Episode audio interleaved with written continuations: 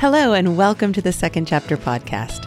This is season nine of the second chapter, and I am back with more brilliant and inspiring women who have changed their lives and or their careers after 35.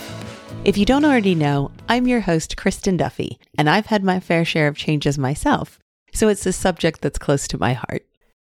This week, I'm speaking with Jen Zwinck. Widowed in a brutal fashion at 35, Jen took some unusual steps to start her second chapter, steps that included moving with her two year old to a small Caribbean island. Now Jen has found her why through working with other widows to come together, learn some new ways to travel the path through grief, and uplift each other on the journey to rediscovering a new life after loss. This episode of the second chapter does contain descriptions of grief and loss that some listeners might find distressing. However, Jen's story is ultimately one of hope and living again. Who would have thought? And you just look back and it's, this is not the life that I thought I would be living. But I can say from the deepest part of my heart, I am so happy. I am so happy. Hi, Jen. Thank you so much for joining me on the second chapter. How are you? I'm doing great. Thank you so much, Kristin. Thank you for having me today. Uh, not everyone can see you because I don't always put out the video, but your glasses are amazing. I'm going to start with that.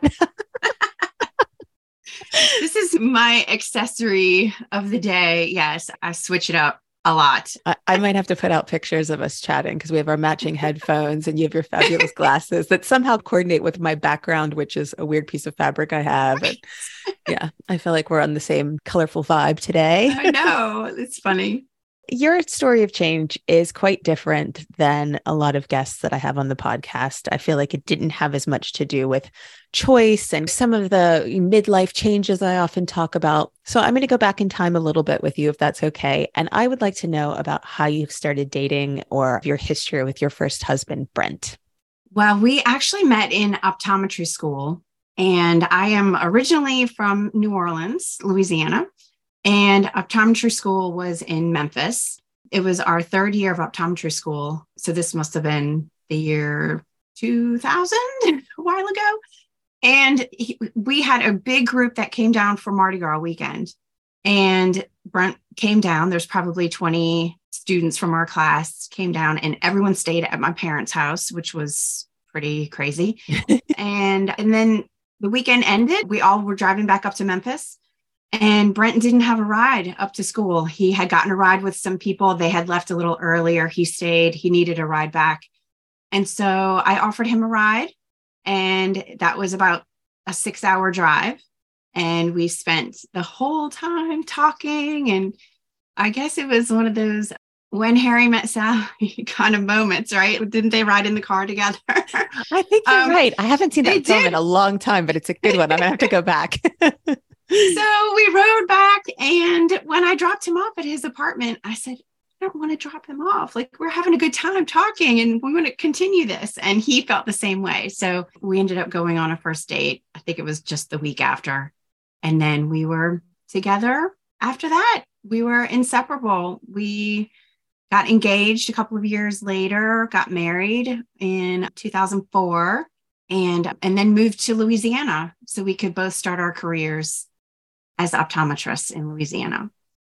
And you had a daughter. Yes, we have one daughter. And she, she, came along. We had a couple of years to ourselves. And then she came into the picture in 2009. So we were just getting established, starting our lives and starting our careers really still. And on this path to have this wonderful, normal suburban life together, you know? we were loving life. We were just, we had a good time. We were happy. We were really in a good place. It's interesting when life changes so much, but when you think about uh, saying we just had this really happy normal life because then you you start thinking we take for granted like what normal life is and how to be married with a 2-year-old and starting your careers and it's just it's a nice existence that we take for granted sometimes. Yes. I know. I look back at myself in those couple of years and I was just this happy go lucky, innocent, nothing bad ever happens to us kind of life. That's how I looked at myself. We were normal, normal, quote, normal. Air quotes, yes, normal. Right? And in 2011, everything changed. Yes. So Brent was invited to a bachelor party, and this was October of 2011. And he was a guy who never went out. He was such a homebody and he just loved being home with his girls. But it was a group of guys and they were going out in the French Quarter. And I said, Go have a good time. Just enjoy yourself and have fun with the guys. Cause he never did it. He never went out. So he did. He decided he was going to go. He was going to stay down there Saturday night and then come back Sunday morning. And so when he left the house, it was just like a quick, hey, how do I look? Do I look okay? Yes, you look great. Have a good time. Kiss. Bye. And then he called me on the way. So he got in the car and he drove. It's about a 35, 40 minute drive. And we talked on the phone the whole time until he got there. And I was really thankful for that, looking back on that conversation, because he went to the party, he went out, he was going to text me at whatever time it was he got back to the hotel. Claire and I were home. She's two. We just went to sleep and I didn't think anything of it. I think I woke up at about 4 30, 5 o'clock and went to check my phone and there was no text message. So I just said he's probably still out or he's he had a lot to drink. He probably just forgot. So the next day, so Sunday morning, he's he was supposed to come home, still no text message. And it got to be like 10 o'clock, still nothing. And he was going to be home for to watch the Saints football game. And that started at noon. So then the game starts and he still wasn't home and I still hadn't heard from him. So that by this point I'm I was getting a little nervous. But I contacted the guys and I said, Hey, are you guys out at breakfast? What's going on? And they said, No, we haven't seen him since last night. He left the bar at about 4:30. He gave him a wave and he was like, I'm done. I'm tired. I want to go. So he left the bar by himself. Our friend, this guy, he went to check the hotel room and he wasn't there. And he said, It doesn't look like he came home. He didn't come into this room. His stuff is still all sitting, the bed is made. So he said he never came home. I'm going to call the police. He's like, drop off the baby at your parents' house. And I said, what are you talking about? Call the police. Okay. So by this time, it's one o'clock in the afternoon. And I called my parents and told them what was happening. And my dad came with me. He said he, you know, keep the baby at mom's. And so with, she was with my mom. And my dad came with me downtown. I grabbed a couple of pictures of Brent just so I could show the police and then we just started retracing steps and the police got involved and did they take this seriously at this point or was it oh this happens people come down and get drunk or were they really on top of it? They did. The police they had i think it was like two or three officers and then plus our friends. Everybody was going from the bar that they had left and walking all around and trying to talk to the bartenders and get video footage. It was on Bourbon Street. So there's video cameras and there's footage. So yeah, we did that for several hours, coming up with nothing. And we decided we were trying to track his cell phone. So we had to jump through some hoops with that because there's privacy laws and mm-hmm. things like mm-hmm. that. So they weren't just giving out information, but you, we were trying to track his phone. And finally, we were able to do that at about eight o'clock at night. So by this time, it's dark. And we tracked the phone to a junkyard that's probably three miles from the last place that he was seen at this bar, a little bit outside of the French Quarter. The police are there. There's three or four cop cars. And we all head over to this junkyard and we get there and it's Sunday night. So it's pitch dark. It's nine o'clock at night. They couldn't get in touch with the owner. We couldn't get into the junkyard but there was a barbed wire fence all across the top. There's like Rottweilers and pit bulls barking underneath the fence. And I'm thinking, he in there? His phone yeah. is in there. The police called the fire department, and the fire department came out with the fire truck with the big ladder that goes up. So they put the ladder up on an angle, and they had two firemen at the top. And what they were doing was they were shining a big spotlight down in there trying to look for him. And then they would tell me, they would say, okay, Jen, we want you to call his phone. We're going to shut off the lights and see if we can see it lighting up in the junkyard. And so we kept doing that and they would shut off the lights. They'd say, call again. And we did that for know, an hour, maybe something like that. And by this time, there were detectives there with the black cars and the black suits. It must have been about 11 o'clock, maybe. And people started leaving, and the fire department started leaving, and everyone started leaving. And then this detective came up to me and said, Okay, ma'am, we just need you to go home and try and get some rest and just let us do our job. And I was like, What does that even mean? really mean? just say that to me? Because I said, I'm not leaving here. I said, I don't have my husband. I'm not leaving. Why is everybody leaving? What is happening? yeah.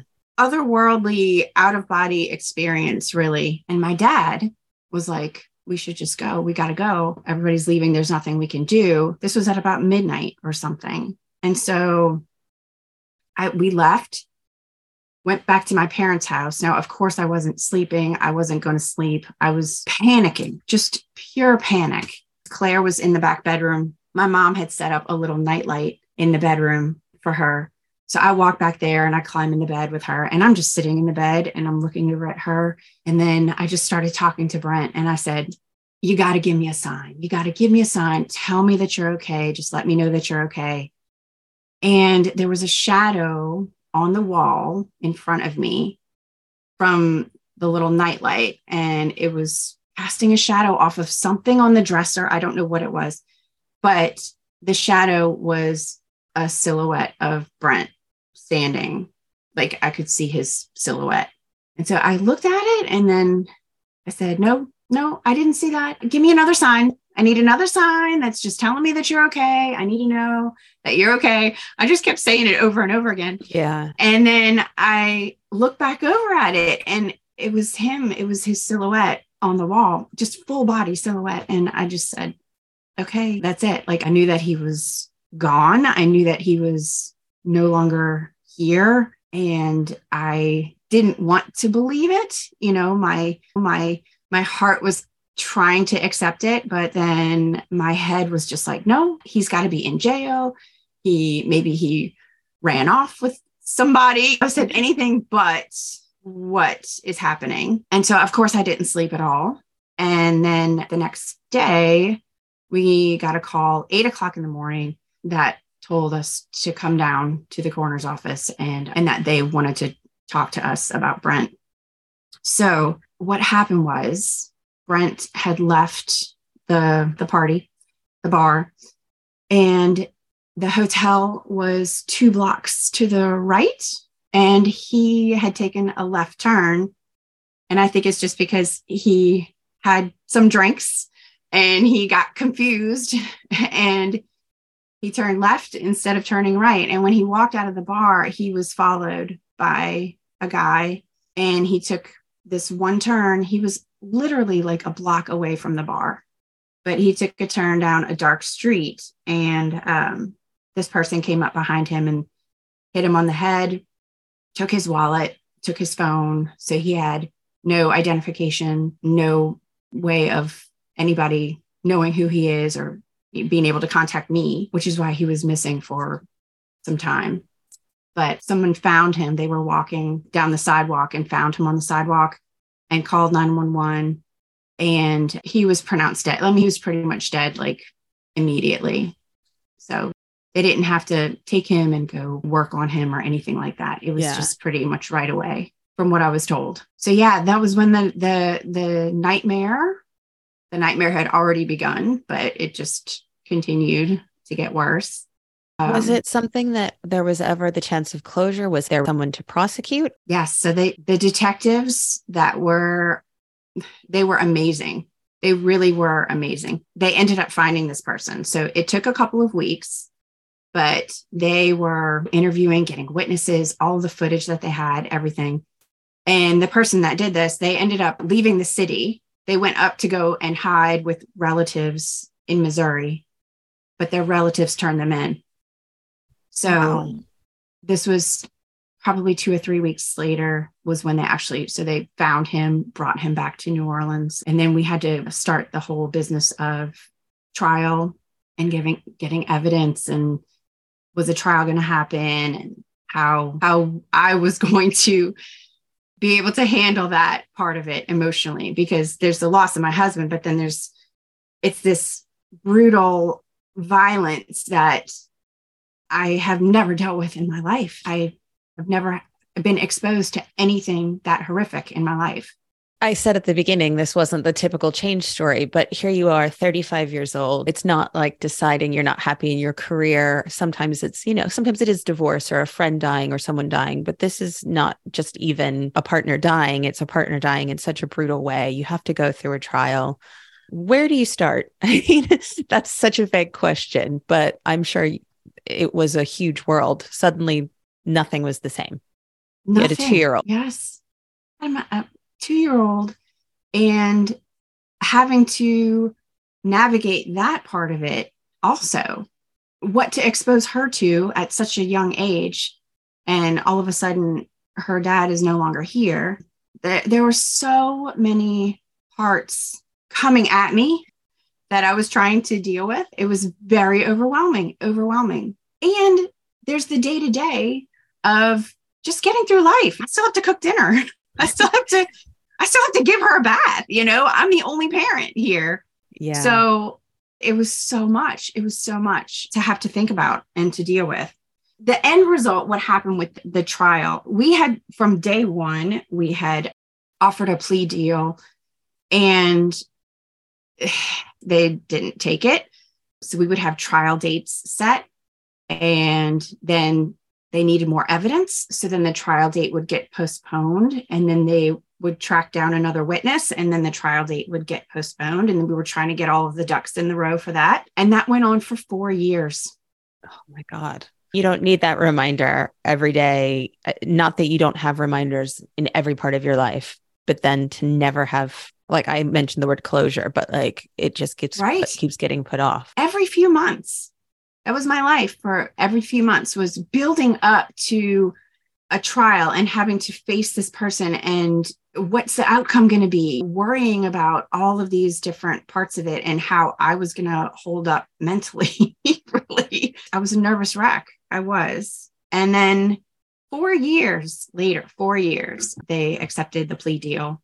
So we did not have to go to trial. And so there was a second degree murder charge and jail time of 40 years. There has to be a part of you that's like, couldn't you have just done that at the beginning? And because it wasn't bad enough that someone killed your husband, but the fact that they couldn't just say, yeah, we'll take the deal. And I'm sure there was lots of lawyers involved and the just all of it for you.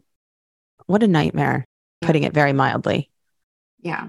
So you ended up on a Caribbean island. I did. How did that happen? Um, the first week after Brent was killed, of course, I had all of these plans, funeral plans, family in town, all of that happening. The second week, everybody's going back to their normal life.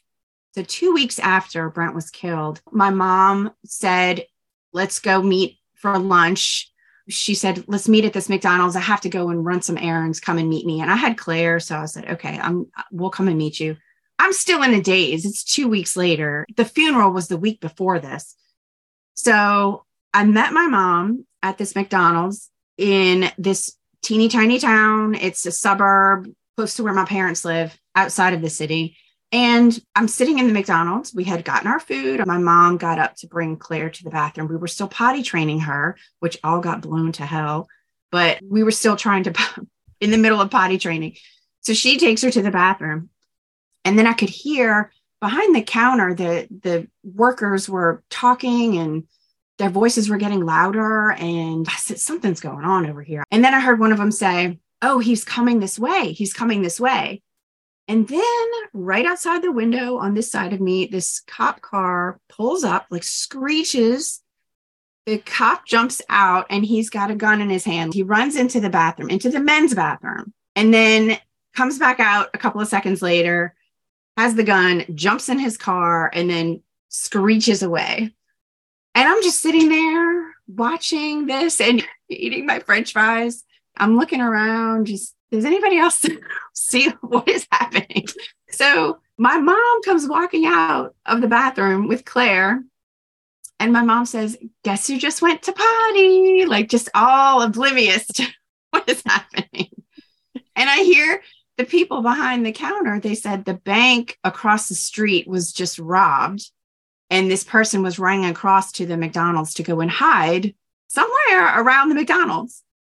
And when I tell you this is like little sleepy town suburb and nothing bad happens. Okay. And this was again violence in my face and just enclosing on me. And I felt suddenly, you know, just suffocated by violence and these things. And I just, I lost it. I lost it. I started hyperventilating, and my mom was like, What's going on? What's happening? And so I told her what happened. And so she took me outside. And I just, I said, I can't deal with this. I can't deal with any of this that is happening. This was all within two weeks yeah. of him. And I said, I have to leave here. I have to go. I, I don't know where I'm going, but I have to go. So I went home and I booked us two tickets to go to Providenciales. It's in the Turks and Caicos Islands. And that was our vacation spot. Brent and I used to go there two or three times a year. That was our happy place. And it's very quiet and peaceful and beautiful. And I just felt this pull to go there. I said, I have to go. I just need some quiet. I need some peace. I don't need any of this, what is happening. And I booked it for Thanksgiving because I didn't want to be home for Thanksgiving. I didn't want to try to do the normal things and pretend like everything was normal and it wasn't. So I was going to go for 10 days and I went for Thanksgiving week. My dear sweet friend from college, she came with us. She met us in Miami and then we flew down there together. And she said, I'm going to come and stay with you. And if you want to go walk on the beach, you do that. I'm going to watch Claire. I'm here for you, whatever you need. If you just want to go sit down on the beach and do whatever. So she was there with us for a week. And then Claire and I were there for an extra few days after. But it was by the second day, I told my friend, I think I want to live here. And she said, okay, let's see if we can make that happen. That's a good friend because I do feel like a lot of people would be like, you've lost your mind. You yeah. can't just run away.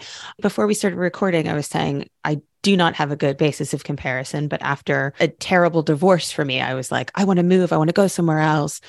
And I feel like so many people, if I would have packed up my bags and said, I'm going, I want to live in the Caribbean, they would have been like, no.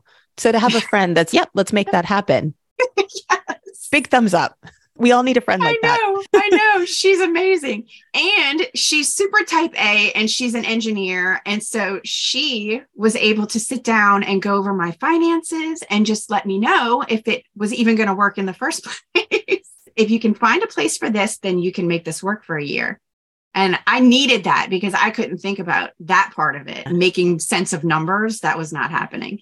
And so she did that. And she said, Yeah, you can do this if you can find a place for this. And I said, Okay. So I did. I started looking right away. I found a place on the beach where I was familiar with. We had stayed there before. By the end of the week, I had signed a lease and I came back. And then I told my parents, I said, I'm going to I'm going to go down to to Turks and Caicos for a year. And my dad said, he again, very supportive. I mean, he said, a is a long time. He's like, why don't you go for six months? And I said, no, I need to be away. I need to be six months is going to go by like that.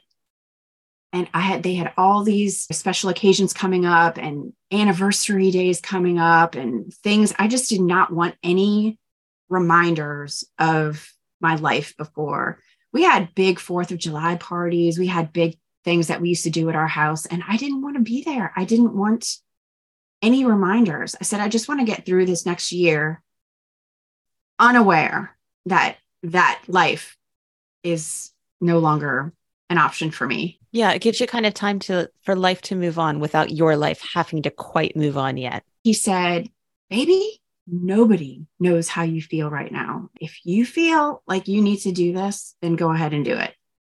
My mom didn't say a word. She started crying and then she stood up and she went and started scrubbing the kitchen counter, just didn't say a word.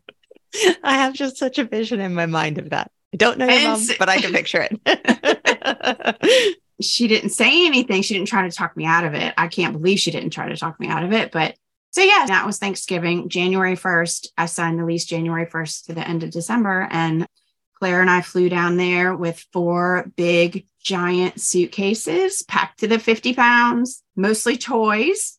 And this is the other part of the story that I tell is because I didn't have enough room in my bags for my clothes. So I ended up wearing 25 shirts to, to fly down there. Literally had on 15 pairs of underwear at the same time. And then I had on 25 shirts, tank tops, tank top, because I couldn't fit it in my bag. So I just ended up wearing all my clothes on the way down there. What a wonderful thing now when, you know, life has moved on to be able to look back and just think about how ridiculous that is. I'm sure at the time it was just absolute necessity. You were completely in a daze. You were just like, I have to get all these clothes on. I'm just going to keep putting them on. But now, what a good part of this story. it was ridiculous. I looked ridiculous. But then I'm like, what are they going to say to me? I'm just wearing clothes, you know, I'm not doing anything wrong. so. And I said, I talked to people who've often made a choice around change. You didn't have a choice, but that was, um, that is a major choice. And it didn't last just a year. No, we were supposed to stay a year. And then I decided I wasn't ready. I still wasn't ready to come home. So we stayed another year and then we stayed another almost year. But the incredible part about being down there, like I said, I didn't know a single person. I just went and I didn't care about knowing a single person either. That wasn't my point of going there. The whole point of going there was to heal and to just get some peace and mm-hmm. quiet. And I felt everything in me was telling me to be there and to give myself that time. And I feel so lucky that I was able to do that. Logistically, because this trial date kept getting pushed around, how was that affecting your time there? So the trial date, again, it was like it would be set for three months. It would always change. It just kept repeatedly getting pushed back. And so I never bought a plane ticket to fly home for a trial date ever. But being away, I felt like it was not in my face. It was yeah. in the back of my mind, but it was not part of my day to day there. It was like that was just a separate life, a pause button kind of from the reality that was back home. And I just continued healing, continued living in the moment, continued just a lot of being in the day and spending that time with Claire, trying to figure out how to be a mom and do the parenting thing by myself and just wrapping my head around what had happened and processing all of my grief. What I did find down there also was because it's a British island. And so they had a little private school and I put I was able to put Claire in this little private school two days a week. At first, it was just a three hours, like 9 a.m. to noon, but it was enough of a stretch just for me to get some time to myself. Mm-hmm.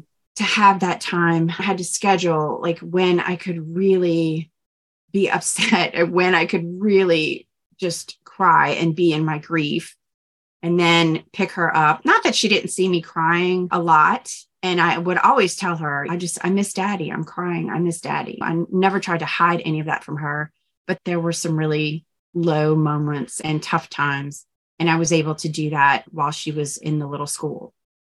And then also because she was in the little school, I was able to meet some of the moms and some of the other parents.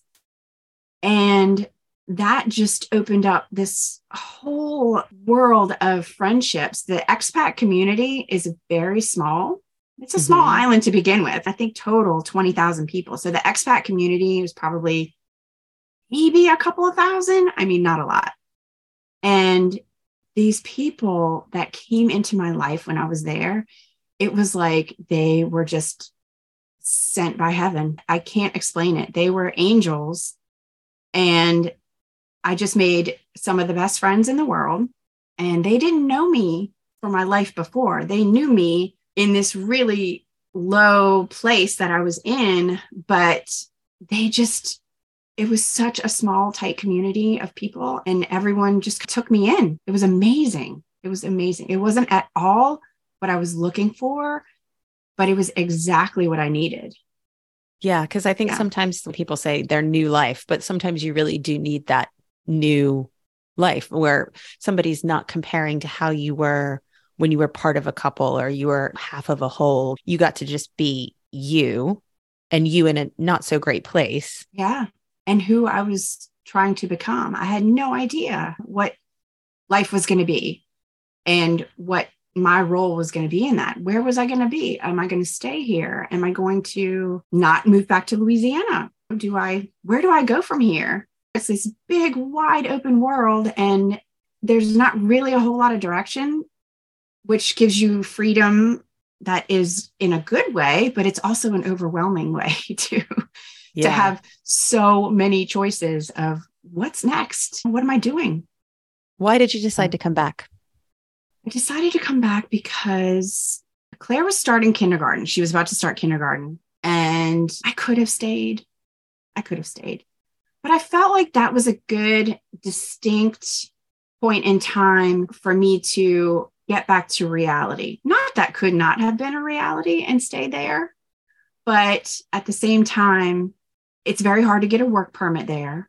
Mm-hmm. So if I was going to get back into my career, get back into optometry, that would have been extremely difficult to try and do that down there. I could have done it. It would have been a lot of hoops to jump through. And I felt like it was just time for me to make a decision. Uh, that that time on the island was the pause button. Like I said, it was just like a holding pattern, a yeah. holding time of, okay, this happened. So, what am I really doing now? What am I doing? And I just felt like it was the right time with her starting kindergarten to come back and try and get that figured out. Did it feel like fresh grief to come back to what was before normal life? It did. Yeah. It felt like that every time we would fly home and I would get back to New Orleans. We would land and then we have to walk through the airport to get to baggage claim. And there's the, all the jazz music playing in the New Orleans airport. I had all these triggers for being here. And that was hard to get over. It, it was, there was a lot of, there was a lot of trauma. There was a lot of trauma involved in what happened. And I felt just, it's weird to say it, but I felt betrayed almost by by my city we chose to live here. He moved down here. We could have gone anywhere and we thought about living other places, but we decided to live in New Orleans. And then that happened. It was hard for me to come back here. It really was. But I have so much family here. And with it just being Claire and I, I just, I, wanted her to have those connections with the family. And that was more important than my trauma. I told myself I need to work on working through this trauma in order to be here with my family. And I mentioned at the beginning, I said, you tell me about when you started seeing your first husband. So obviously, you've moved on into another relationship. You've moved on and done a lot of other things with your life. But how did you start moving on? Because you've had your holding pattern, you're back, there's triggers. There had to have been sort of a here's the first steps, or here's what I did that finally started this healing in motion. Yeah, it was a slow process. I sold my house that was very hard to do. But at the same time, I didn't feel like I was the same person that could go back into that house. I was a different person. And so selling my house was pretty huge, but also I knew it was I knew it was the right thing to do. So there was that's a big step. But I ended up moving in with my parents, and my parents are just the best people in the world. And they, when I told them I'm going to sell my house, we're coming back from Turks and Caicos, can we just stay with you until I figure out where I want to be? We were at dinner. They got out a napkin. They started drawing out plans because they have a three car garage and they have the space above it. So they built out this little apartment for us. I mean, we weren't going to stay a long time. I said, I'm not going to stay forever, but they're so great. My parents are just so great. Yeah. So we ended up staying with them. I put Claire in a little school. I was looking for houses and I, they have this super cute neighborhood. This is where I live now, but this super cute neighborhood and all these old cottage homes. They're just really adorable and little two bedroom places. And a really good friend of mine, she said, Dan, she's like, why are you going to buy a house for the life that you have now? She's buy a house for the life that you want, that you can envision for yourself. Because I had always wanted a bigger family. I had always wanted three kids or whatever, that picture in my head. And she said, don't back yourself into a corner and buy what is now, look to the future. And that really hit me. Was that kind of the first time that somebody had said something to you that made you go, oh, yeah, hold on. I'm not in a holding pattern. There is life. And yes, there is a ways to look forward. Yes. Yeah. Great friends. like, wow. Very friends. I know, right? I'm so lucky. I am lucky. So I, I put that on hold. I did not buy the little two bedroom house. I was still looking and still looking. And then crazy fate things that happened. My mom had been going through boxes. I had two storage units packed with all of my stuff. It was a mess. So I had stuff everywhere. My mom was going through some boxes and she found a box of bills. It was old phone bills and electricity bills from my house that I had sold. And she found this little letter and it said Jennifer and it had a heart on the eye. And she said, This doesn't look like it goes in here. And I wasn't there when she was doing this. I was in Turks and Caicos, but we had come home and she had put that little letter on my dresser in our little apartment space. So I came home. This was a couple months later, and I'm cleaning up and dusting and stuff. And I see this little letter and it says Jennifer with the heart on the eye. And so I open it up and it's this love letter. It's this five page love letter. And it said, I never believed in love at first sight, blah, blah, blah. And I'm reading it. And I said, Oh my God, I remember getting this letter when I was a teenager. I remember get, reading this. What happened was when I was 15 and Doug was 16, there was a youth conference, youth group church thing that had happened over the course of a weekend. Doug had flown down from Michigan with his church people. And then my church group was there. We met on the first night of this youth conference in the Superdome. I remember spending the entire weekend with him, having a blast. We were just kids and having so much fun, totally innocent. And he had written me this letter when we were teenagers. So he had gotten on the plane back to Michigan. This was August of 1993, I think. And so he he wrote me this love letter, sent me the letter. I remember reading it back then, but then at the time there was no cell phones there was no internet there was no anything. Yeah. to call him would have been like two dollars a minute when you get call i didn't have a job i'm like a teenager. I said michigan is the other side of the world. He was getting ready to go off to college. So i said i am never going to see this guy again. So i didn't even i didn't even write back to him. Fast forward 25 years. So i find this letter my mom found the letter. It had been packed away in a box of like my high school stuff. My house was in Katrina. So I had six feet of water in my house, but that box was up in the attic somewhere. And so it survived all of these years, all the moves, all everything. It was in a storage unit, in a box of bills. My mom found it, put it on my dresser. I find it. And when I opened it up, so he had written, This is where I'm going to school. This is where I'm going to college. This is my home address. This is everything, all about him. And at the bottom, he signed it Doug Zwinck. So he put his last name on there. If he had signed it just Doug, I never would have found him. I finished reading the letter and I said, Oh my gosh, somebody loves me. That's what I thought. you needed that though. You needed to know that somebody loved you. so I said, Oh my gosh. Even if it so, was 20 years earlier, 25 so years I, earlier. I looked him up on Facebook. I found him. There was nothing about him. It didn't say anything about single, married, anything. It was like a picture of Michigan Stadium. And so I messaged him and I said, Hey, just so you know, I have a love letter from you. I said, You came to New Orleans when you were a teenager. Not sure if you remember, but this letter has survived through a lot. And I just thought you might want to know what your 16 year old self was thinking. He messaged me back right away, like he was on Facebook, and he said, I absolutely remember you, Jen. And I was like, whoa, okay. He remembers that weekend. So we start chatting. He said, Let me get your number. And I had no idea. I'm like, Is he married? Is he not married? I literally remember I had typed out that whole thing about, uh, I have this love letter from you. I don't know if you remember. And I almost sent it. And I, my hand was like over the enter button. And I'm just like, Do I send this? Do I not send it? And then I'm like, It's not like I'm going to marry the guy. And I just hit it. and so a couple of months later, after talking for a couple of months, we decided to re meet. He was living in Chicago. And so we met and we started a long distance dating and then and then we got engaged 10 months later and then we got married 10 months after that and then immediately got pregnant and had our little girl Penelope together 10 months after that. So whirlwind second chapter. Yes, exactly. Do you think? I don't know if this is even, there's something about that, the fact that it feels there was fate involved in things. But do you think it helped to move on with somebody that was kind of part of your past as opposed to, oh, I'm going to go on the dating scene or, oh, yeah. there was already that familiarity of I know this guy and I remember him and he was a really sweet guy and genuine guy and I it was a church event, right? So I know he's a good guy.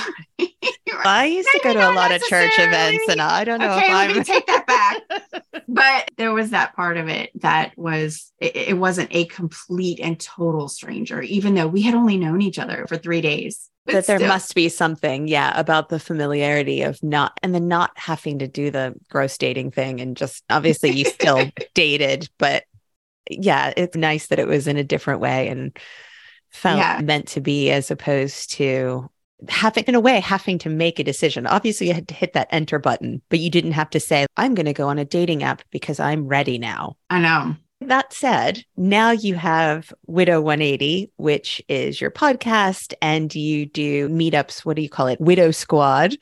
And yes. one of the things you talk about is dating again. So I'm sure you encounter a lot of people that are coming to that decision. I'm going to go on a dating app or I am ready to start again. Yes. So tell me a little bit about all of that. The dating thing was a segue, but there's a lot involved with that. Yes. So I started my podcast in 2020. I think a lot of people did. I was mm-hmm. late to the podcast world. I didn't discover podcasts until 2018, maybe, maybe 2017, I think is when I first discovered them. And then, and then I approached some friends. I have some widow friends and I said, let's do a podcast. So excited about it. And everybody was like, yes, let's do a podcast. And then it was getting back to your life and things get in the way and then time goes on and three months later we get together for dinner again and i'm like let's do a podcast. And everybody's yes. This went on for a year.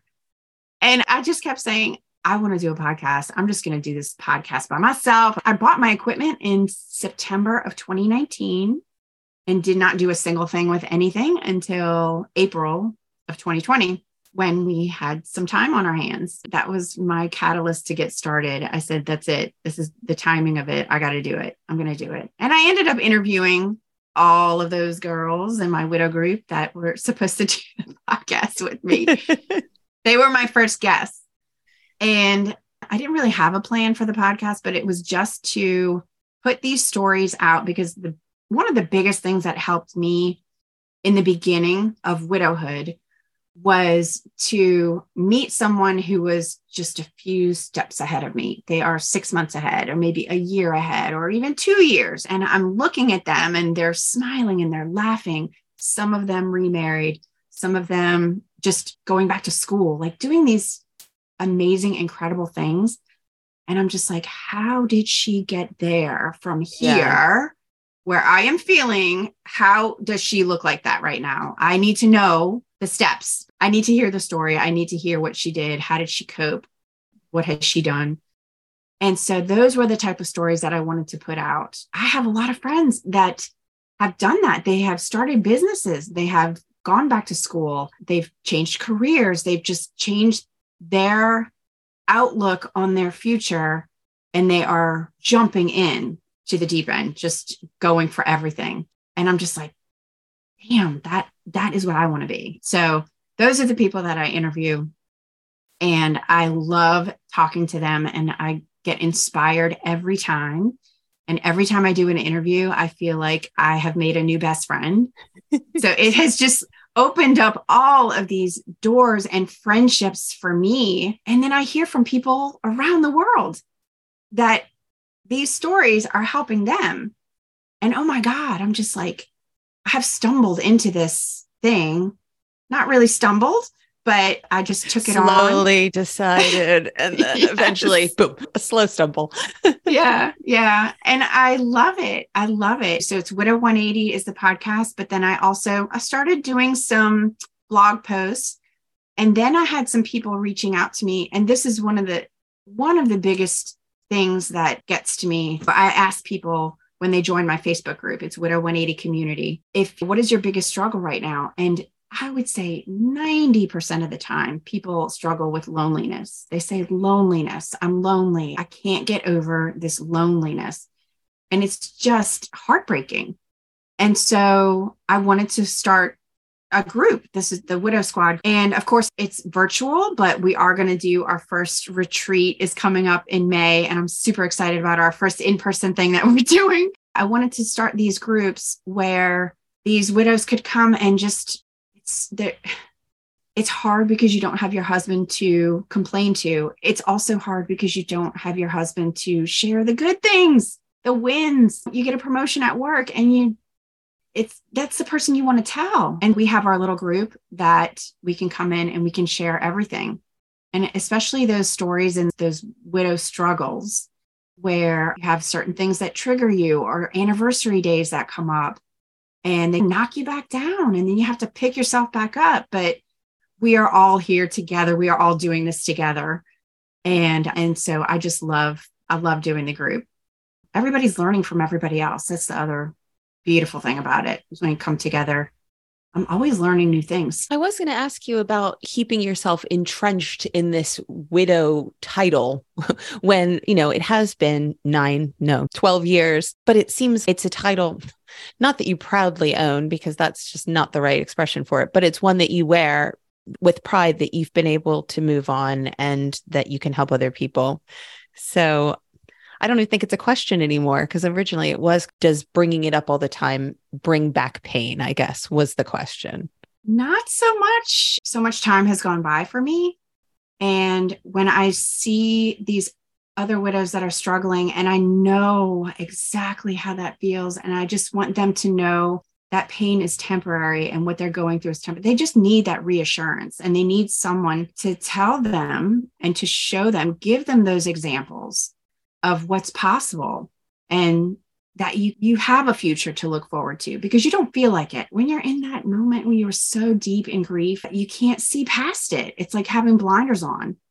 And i don't find myself getting sucked back into that. I feel like i am the person just reaching out my hand and helping them stand back up. I don't get pulled back down. I guess if that's a good way to put it. no, it makes perfect sense. And uh, like I said, my using a divorced example is such a bad comparison, but it's not because I'm hearing what you're saying. And I remember having moments of like, no one has been through this as bad as me. No one has been so surprised by a sudden breakup. No one has been so hurt. But the more I did start reading, the more I started accepting that it was something that was final, first of all, I think was a big thing for me. But I did see there are people that have been through pretty much exactly my situation or close enough to it that I did find inspiration in seeing that someone was happy, that there were other people that had managed to move on. And yeah. I think, in a way, I talk about my pain that I felt pretty freely because I am glad that somebody else might hear that and go, yeah. yeah, it is really painful. It is grief. I'm allowed to grieve. And then I'm allowed to also move on and yeah. find happiness and have a second chapter and all of yes. the rest. Yes, so, exactly. Same thing. Yes, same thing. Yes. Um, I think it's um, definitely very inspirational. I when I think about 35, I mean it's not that far away, but yet I think god, it is it's a very young age to have something that is so life-changing but also to have a young daughter. I mean, I'm just saying all this to you, you know this.